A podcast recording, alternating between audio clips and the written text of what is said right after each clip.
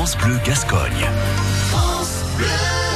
Connaissez-vous l'association Les Petits Polissons à Dax? Euh, Si vos enfants aiment chanter, qu'ils aiment aussi le théâtre, écoutez bien, ça va vous intéresser. Janine est notre bénévole du jour. Bonjour, je m'appelle Janine Lalanne-Clos, je suis bénévole. J'ai créé l'association Les Petits Polissons à Dax. C'est un chœur d'enfants en scène qui propose de monter une comédie musicale différente tous les ans. C'est un spectacle fait par les enfants, mais pour tout public, et c'est ça qui me plaît. Le chant est souvent une activité subie, que ce soit en milieu scolaire ou au conservatoire, et là, nous offrons le choix aux enfants.